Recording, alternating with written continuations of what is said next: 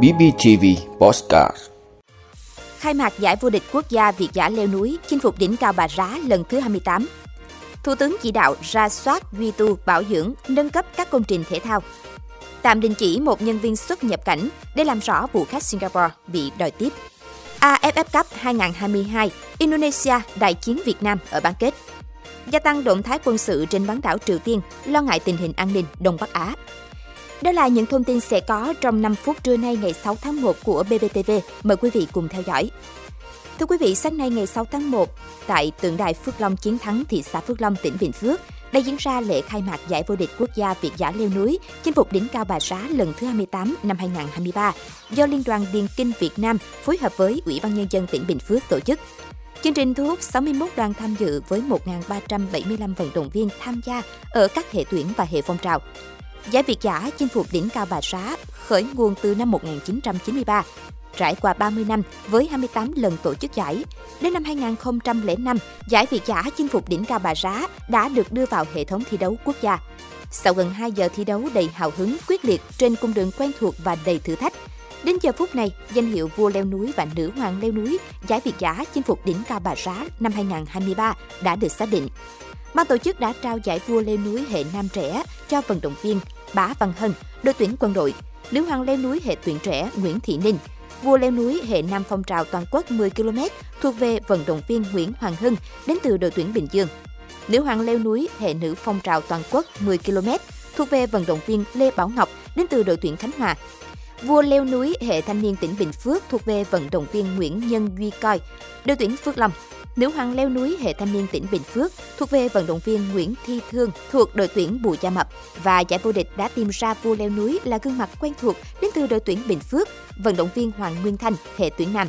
Ngôi vị nữ hoàng leo núi thuộc về vận động viên Phạm Thị Hồng Lệ hệ tuyển nữ đến từ đội Bình Định. Thưa quý vị, Văn phòng Chính phủ vừa ban hành văn bản 74 về việc báo cáo về thực trạng hệ thống cơ sở thi đấu thể thao. Cụ thể, thực hiện quy chế làm việc của Chính phủ ban hành kèm theo Nghị định số 39, ý kiến chỉ đạo của Thủ tướng Chính phủ Phạm Minh Chính.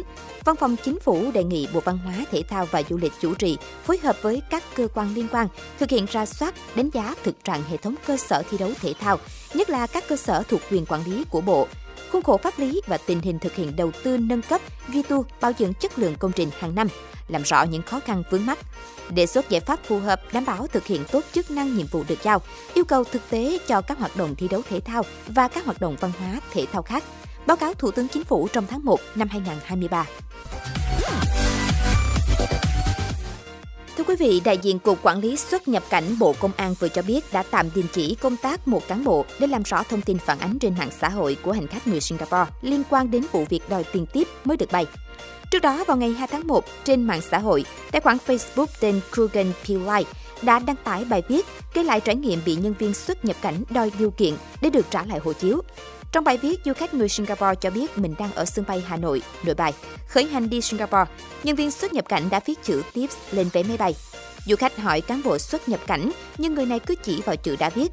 Sau đó, do không biết phải làm gì hoặc nhờ ai giúp đỡ và cũng đang vội lên chuyến bay, du khách đã đưa cho nhân viên xuất nhập cảnh 500.000 đồng. Qua xác minh ban đầu, ngay trong ngày, Cục Quản lý xuất nhập cảnh đã tạm đình chỉ công tác đối với cán bộ trực tiếp làm thủ tục xuất cảnh cho hành khách Singapore trên để tương trình xác minh làm rõ sự việc nêu trên. Với tinh thần quyết tâm làm rõ và xử lý theo đúng quy định của pháp luật và của ngành, đồng thời thực hiện đúng chỉ đạo của lãnh đạo Bộ Công an, tạo điều kiện cho người nước ngoài, công dân Việt Nam xuất nhập cảnh vừa thông thoáng, vừa chặt chẽ về nghiệp vụ, vẫn đảm bảo chất lượng, nhanh chóng và nghiêm minh. Cục Quản lý xuất nhập cảnh sẽ xử lý nghiêm sai phạm nếu có, với quan điểm sai đến đâu, xử lý đến đó. Thưa quý vị, đội tuyển Việt Nam sẽ tiếp tục hành trình chinh phục ngôi vương AFF Cup 2022 bằng trận đại chiến với Indonesia ở bán kết lượt đi trên sân Bung Karno.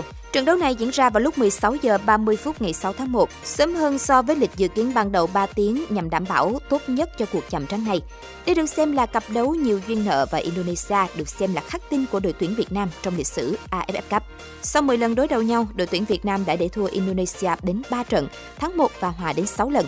Vì vậy, trận đấu bán kết lượt đi cặp đội tuyển Indonesia sẽ là thách thức lớn với thầy trò huấn luyện viên Park Hang-seo.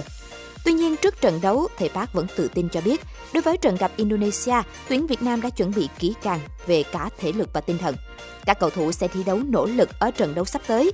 Indonesia không phải đối thủ dễ đối phó, nhưng tuyển Việt Nam biết cách giành chiến thắng. Chuẩn bị cho trận đấu này, đội tuyển Việt Nam chỉ có một buổi tập làm quen với chảo lửa Bungkano. Đối mặt với thách thức rất lớn tại Bungkano, đội tuyển Việt Nam quyết tâm chiến thắng đội tuyển Indonesia để giành được ưu thế trước trận bán kết lượt về AFF Cup 2022 trên sân Mỹ Đình. Thưa quý vị, các tuyên bố và hoạt động quân sự của Triều Tiên và Hàn Quốc chỉ trong vài ngày đầu năm mới 2023 đang gây ra những lo ngại cho tình hình an ninh khu vực Đông Bắc Á. Trong năm qua, khi mà Triều Tiên liên tục thử tên lửa, Mỹ và các đồng minh thường xuyên gia tăng áp lực lên nước này với các lệnh trừng phạt và hoạt động tập trận, hợp tác quốc phòng chung. Chính quyền của Tổng thống Mỹ Joe Biden hay Tổng thống Hàn Quốc Yoon suk yeol đều có xu hướng cứng rắn hơn với Triều Tiên. Trong khi đó, bảo đảm một lực lượng hạt nhân mạnh mẽ được Chủ tịch Triều Tiên Kim Jong-un xem là giải pháp duy nhất để nước này chống lại sức ép và các mối đe dọa từ bên ngoài. Do đó, Triều Tiên được cho là sẽ tiếp tục thúc đẩy các chương trình phát triển tên lửa, hạt nhân. Một thông điệp cứng rắn mà Bình Nhưỡng gửi đến Washington và các đồng minh rằng các biện pháp trừng phạt không có tác dụng ngăn chặn tham vọng hạt nhân của Bình Nhưỡng. Các nước này nên quay lại bàn đàm phán với những nhượng bộ. Nhiều chuyên gia nhận định, những diễn biến trong vài ngày qua của năm 2023 cho thấy bán đảo Triều Tiên đang trong tình trạng đáng quan ngại. Bình Nhưỡng không ngừng thử nghiệm các loại vũ khí mới, còn Seoul ngày càng đáp trả mạnh mẽ. Tình huống này tiềm tàng rủi ro là một sự việc đáng tiếc có thể khiến tình hình vượt tầm kiểm soát. Tuy nhiên, các dự đoán hiện nay không quá bi quan, cho rằng leo thang căng thẳng sẽ không bùng phát thành xung đột trực diện.